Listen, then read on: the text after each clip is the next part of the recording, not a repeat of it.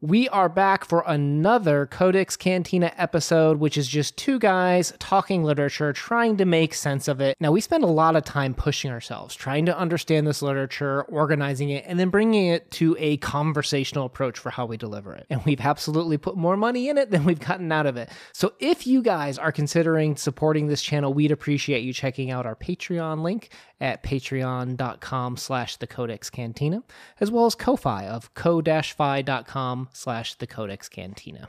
It all helps us in running the show along with commercials guys. So thank you so much. We're going to do a quick commercial break and then we'll get on with the rest of the episode.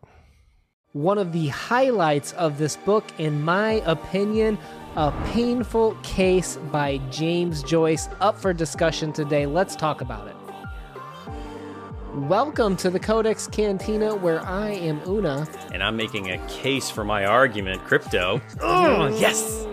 If you are new around these parts, we take some of the most important literature, meaning we cover a lot of James Joyce, and talk about it and what it could mean to us. If you're down for a conversational approach to literature, hit that subscribe button to join us. And as always, we start off with publication information. A Painful Case by James Joyce was originally written in July of 1905 and composed as a painful incident.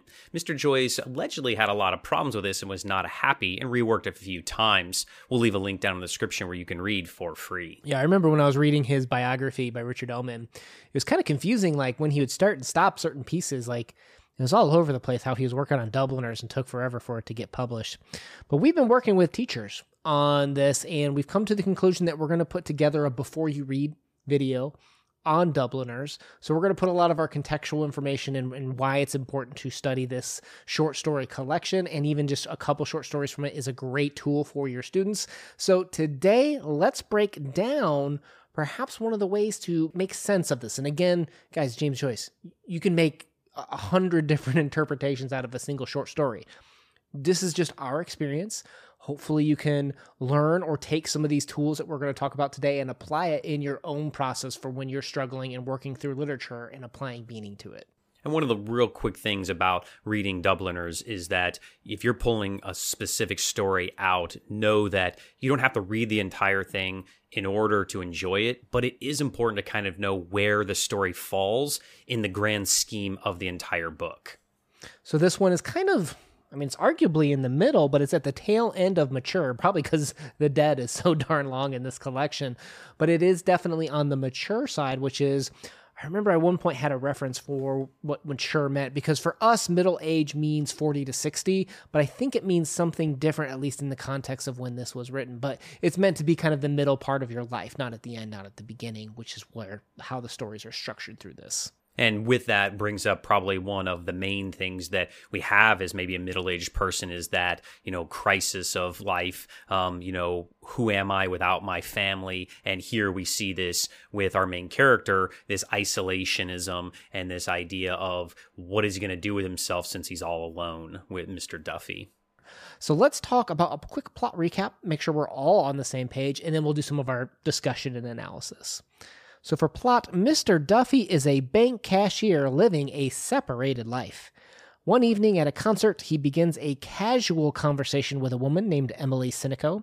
Mrs. Sinico is married and has a daughter that appears about his age. They begin a friendly and platonic relationship after bumping into each other again. And uh, there appears to be an undercover closeness I would say it's I want to use the word there's an intimacy but not necessarily romantic overtones uh, on the surface. It's it's, it's, a, it's a complicated relationship, but you know she's married. Physical. Yeah, it's not physical at all. But she's married, but he's being friendly uh, with her, if you will, until the one day she crosses the line and touches his face tenderly, and immediately Mr. Duffy severs their their relationship and kind of pulls out from interacting with her. Goes back to his hermetic lifestyle, if you will. So then, four years later, Mr. Duffy reads a newspaper article detailing how Mrs. Sinico had died by train. the article was called A Painful Case. oh. Mr. Duffy seems to attempt to convince himself that he was correct in his actions with breaking off their relationship and it ends with a, a paralysis of Mr. Duffy, kind of ending up in a similar situation from which he started, but perhaps with a different feeling or outlook. he had when he had kind of started the story and plot. Yeah, the ending is kind of sad, right? He just wanders around town contemplating his own life, contemplating his relationship with her, because it was basically the only relationship he had outside of his family, as a reference to the beginning of the story, which I found kind of comical. And then he just realizes that he's going to be alone his whole life because he is alone and he didn't do anything about it. End story. And it's kind of very heartbreaking. It is an emotional story. Like you can really feel this story. I feel like this is this is definitely one of the highlights for the Dubliners collection for me. And it starts from the opening line, right? Mr. James Duffy lived in Chapelizod because he wanted to live as far away as possible from the city of which he was a citizen, and because he found all the other suburbs of Dublin mean, modern, and pretentious. Setting up the isolation of Mr. Duffy, right? We're not mincing words with with James Joyce, right? He's getting straight to the point, straight into the meat that he lives this separated life and he even kind of like uses a lot of symbols and double layered meaning along the way. You know, his house it was an old somber house where it looked across a disused distillery, right? So the house is unused, it's isolated in a sense. You know, across the street is a distillery which is isolated and unused. Yeah, I thought it was kind of funny with the distillery, right? So Joyce might have thrown that in there because his father had a failed distillery, or it could be distilleries make alcohol, which is usually something that is, th- you know, given away at parties or people use to, you know, socialize with. And of course, Mr. Duffy is anything but social. And what do a lot of people take at parties? They take pictures. And his house was room particularly was free from pictures and uncarpeted, unadorned, barren words, empty, hermetic life for Mr. Duffy, right? Do we get the picture, people?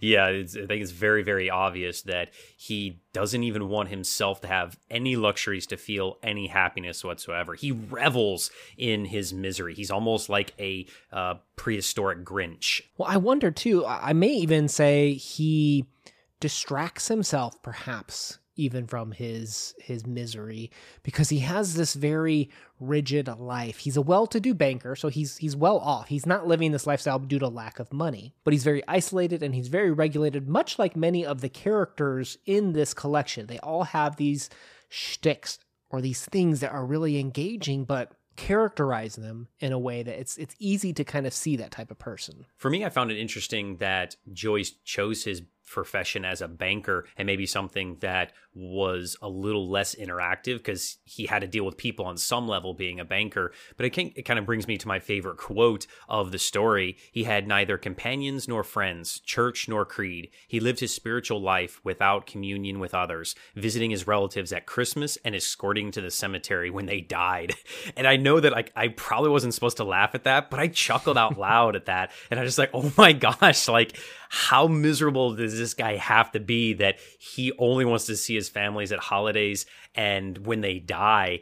And I almost felt for him a little bit. And as you said earlier, and it kind of hits home with me, is I'm close to maybe Mr. Duffy's age, right? I'm middle aged. And I understand that. I only get to see my family at Christmas, my niece's birthday, and probably when there's a funeral or a wedding. So I can empathize with him, but he just seems to take it to such a bleak level. It's, it's heartbreaking. And I think this kind of goes to the idea that there's many reasons for why we could be lonely, right? And I think Dubliners and people's inability to move forward, make change, their own paralysis is what kind of their loneliness is of their own doing in a sense which is rather poetic but also interesting the way we it's so easy to become lonely and this collection kind of highlights that i think so then it it all changes, right? And that's how our lives evolve in real life as well in this story is that there's some type of incident and he uh, comes out of his shell during the concert and he makes the attempt to engage when he talks with Mrs. Sinico, right? And like we said earlier, there's tons of like double layered and meanings like the bile beans and stuff like that. And it's worth pointing out when he talked about the medieval doctor possibly um, characterizing him as Saturnine or whatever there really was like a medieval concept that when when with melancholy when you were really sad when you were really lonely that sort of thing they really thought music and dance could cure you of this sadness of this depression and it was thought to be a symptom of bile problems right so here even like there's these little subtles about the bile beans and the saturnine and he goes to where does he come out of his shell at the, at the concert at the Or the bar, the- the- right. Yeah, the pub. So where that's where you'll have music, that's where you'll have dancing, those sorts of things. So all little kind of little elements that James Joyce likes to play with that I think really enrich the reading experience to me. But I think what's really interesting is even some of these quotes where he had said he heard a strange impersonal voice which he recognized as his own when he meets Mrs. Sinico. What does that mean when he hears someone's voice, Mrs. Sinico's voice, and it feels impersonal? Like, like what kind of a reflection is Mr. Duffy having on himself when he's starting to realize, oh, I am really that guy that just wants nothing to do with others, aren't I? I think he's questioning if, if he does or not.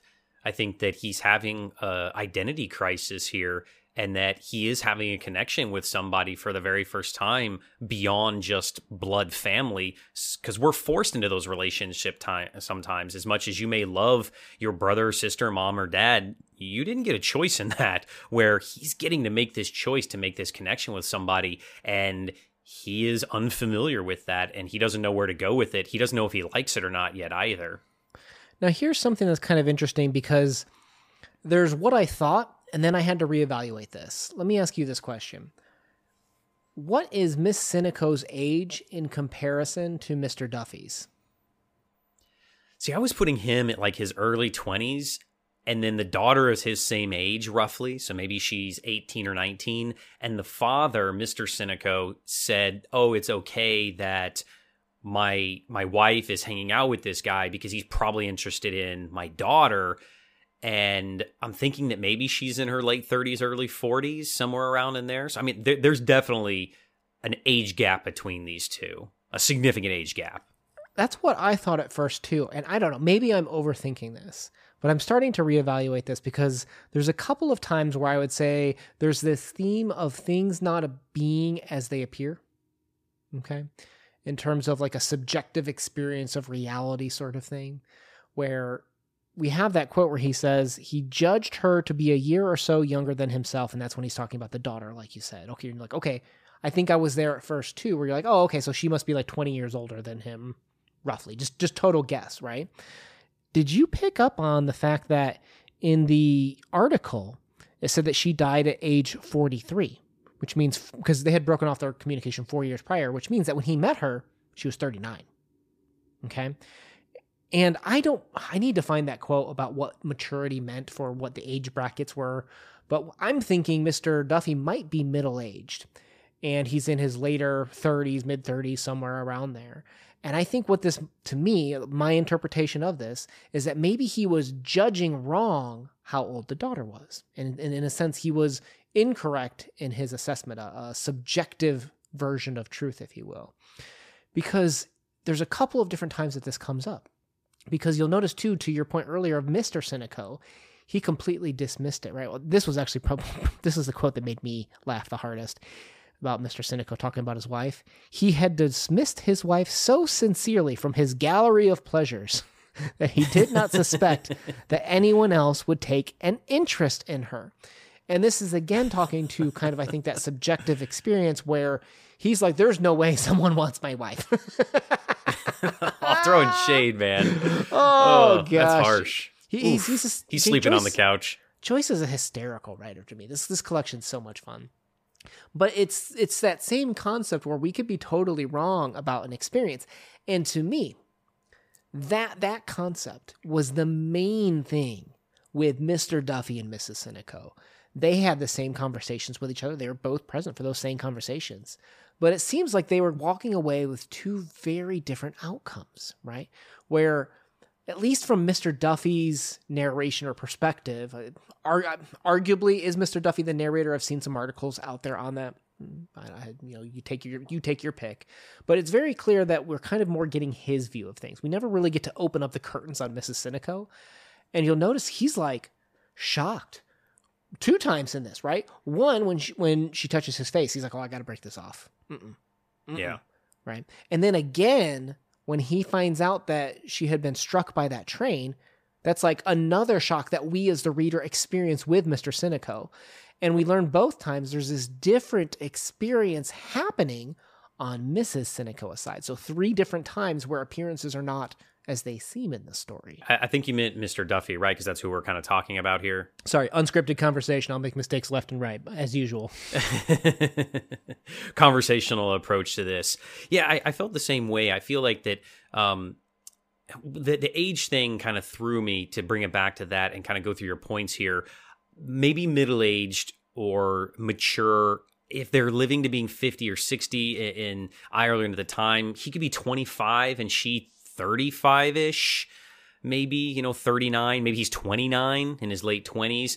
Um, I don't know how much the age relevance matters because I think that for him, it's his lifestyle. It, it, it's what he is acknowledging what he wants out of life. And she is forcing him by his own choice to kind of question those things. And he's not ready for it yet. And that kind of speaks to his maturity and how maybe he hasn't matured like other people because he has kept himself so isolated. It reminds me a little bit of that the boarding house short story. If you remember Mrs. Mooney, she took she took a cleaver to meat when it came to immorals. Here we have Mr. Duffy yeah. doing the same thing, right? This is how these characters are solving their problems. He violently cuts off this relationship, right? Like, oh, can't talk to her anymore and just completely pulls out, which may have been platonic, may have been romantic. It may be a different experience for these two characters. But to your point, what maybe perhaps matters most is why. And I think that can be very puzzling. To me, I think I took his his code, like what was what was Mr. Duffy's code? And, and to me, it was this line right here Love between man and man is impossible because there must not be sexual intercourse. And friendship between man and woman is impossible because there must be sexual intercourse. What did you think of that line? Yeah. Hmm. See, that one spoke to me, obviously, a little bit of the religious undertones here, but mm-hmm. I, I, mm-hmm. feel like that Mr. Duffy is using this as an excuse, like a lot of us do sometimes. We'll pull out things out of context to fit our own desires, our own narrative, or, you know, convince ourselves of something. And I feel like that Mr. Duffy is doing the same thing here because I think he desperately wants a relationship and he found somebody that he has a connection with. And he's like, oh, but I, I can't be just friends with her because men and women have to have a sexual relationship or they have no relationship at all. And that's just not true. Uh, and I think that he's throwing up these red flags for himself on purpose. It's interesting to note that this actually was a line kind of ripped out of Stanislaus, like his brother's diary. And he was later criticized by his brother, like, hey, you're writing about my relationship with women, older women. And I guess that quote right there, older women, kind of confirms that there is an age difference, perhaps, between these two. But another thing that I want to kind of point out is what Mr. Duffy chooses to read. Okay. And this is going to come back full picture into this concept of, of this quote here. So, do you remember the author that he kind of had on his bookshelves or was reading in the beginning of this? Oh man, it, was it Nietzsche? That was the second part at near closer to the end. Oh. He started out with Williams Wordsworth. Oh, okay. Who is a romantic, but he's kind of considered not as adventurous. Like he, he's not the traditional romantic, is what I would say. And, and of course, writing changes over time and that sort of thing. But you'll notice, to your point, he moved into Nietzsche, who I believe you you have not read. Is that correct? Correct. I want to. Uh, it's hard. Like I'm telling you, I've read it and I'm not sure I fully understand it. Mm-mm, no, but I will say Oof. what's kind of interesting is that book, "Thus Spoke Zarathustra," or however you pronounce it. It is broken into four parts, and you'll notice four is something that's very important to this as well. Because in that novel he talks about uh, we've talked about obviously about uh, nihilism many a times both in the context of russia as well as america.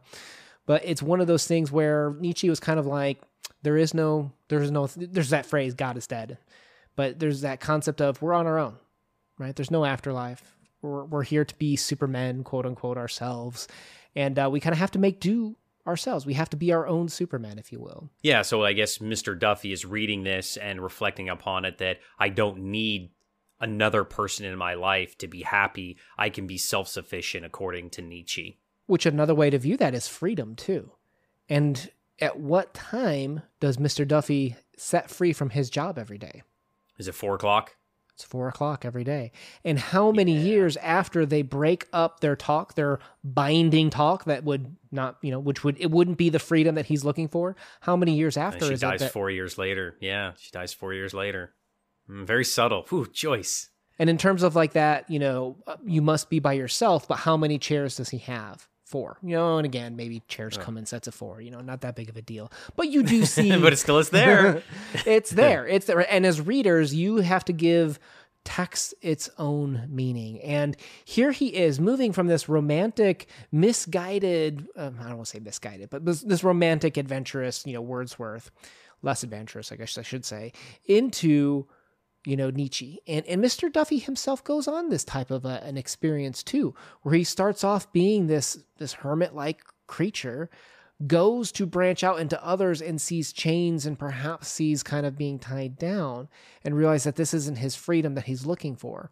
So maybe without that context we view him as being chained by being a hermit. He views it as being set free by that perhaps is one way to look at it and he didn't enjoy his freedom. He enjoyed his chains. So, a bit of a weird autobiographical element, but like they said in this story, Mr. Duffy had an autobiographical habit of kind of writing his own story. And I think that's what you have to do with literature, right? You're writing your own meaning. Sometimes authors can guide you in very specific ways, and sometimes you go off on your own, but you have to let people kind of experience that and find that. And maybe you can learn from that and not necessarily condemn or combat it, but try to open up and see different ways of looking at things. One thing that we didn't mention, and you bring it up, is that he was writing his own story, but he doesn't want to write his own story. And in the story, he literally has the papers in his desk that he doesn't write on for years. Mm-hmm. Oh, mind blown. Yeah. yeah James, I just realized that. Oh, James Joyce, cool. a master of writing. Master. And there's still there's still plenty yeah. of stuff to write, right? Because because we didn't even talk about like the reactions Uh, of Mrs. Sinico to the situation compared to Mr. Duffy's. We didn't talk about his reaction to the suicide.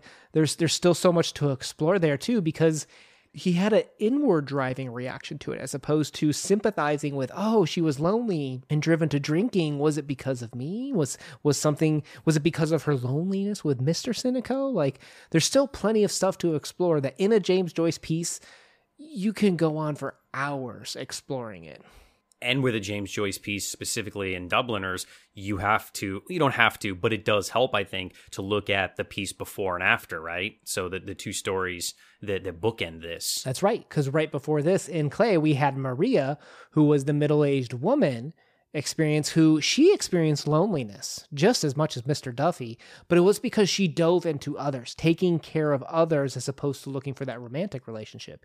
Here it's the opposite. Mr. Duffy also found loneliness, but not by driving into others, but by driving into himself. And man, is there just a ton of literature out there too. We didn't even talk about it, but you know, like that opening quote, the the man to man. I guess there's a ton of literature of talking about it of could Mr. Duffy have had same sex, you know, attraction and was repressing it and that sort of things. I didn't have that angle, but that just goes to speak to how many different ways you can add value to a story. Wow, I didn't think about either. They're, they're layers upon layers. Mm-hmm. It's incredible. I, I, love every Joyce piece that we get to read, especially from Dubliners, because there's so much to it, and you can have so many interpretations, and there's usually something for everybody. Yeah. So, guys, we're going to leave a link down below where you can check out our other James Joyce Dubliners talks. We're going to be pumping out that before you read Dubliners, which I think is, again, going to add a lot of context so that we can kind of get into a little bit more of the meat of these stories as we go through them. So, if you are looking for ratings, let's do those real quick. I mean, it's kind of a joke. It's either an 8 or above for James Joyce, right? This one, for me, I'm going to go with 9.5. I'm going to go a little bit lower, and I think I'm going to go a nine on this one, uh, just because I don't. It, it hit on a lot of levels, and I shouldn't compare it to others in the book, but how can you not when the book is I think meant to kind of be compared against itself. I, I don't yeah, know. Maybe that's not yeah. fair, but a nine out of ten. I don't think that you're ever going to read a bad story in Dubliners. No, so. no, you're not. It's it's cover to lab- cover. It's fantastic. No, you're not going to read a bad story. It's a labyrinth of adventures and reading to do. Can't go wrong, guys. We post videos every Monday and Thursday and are going to continue our journey through the rest of this collection. Hit that subscribe button to join us. Una out. Peace.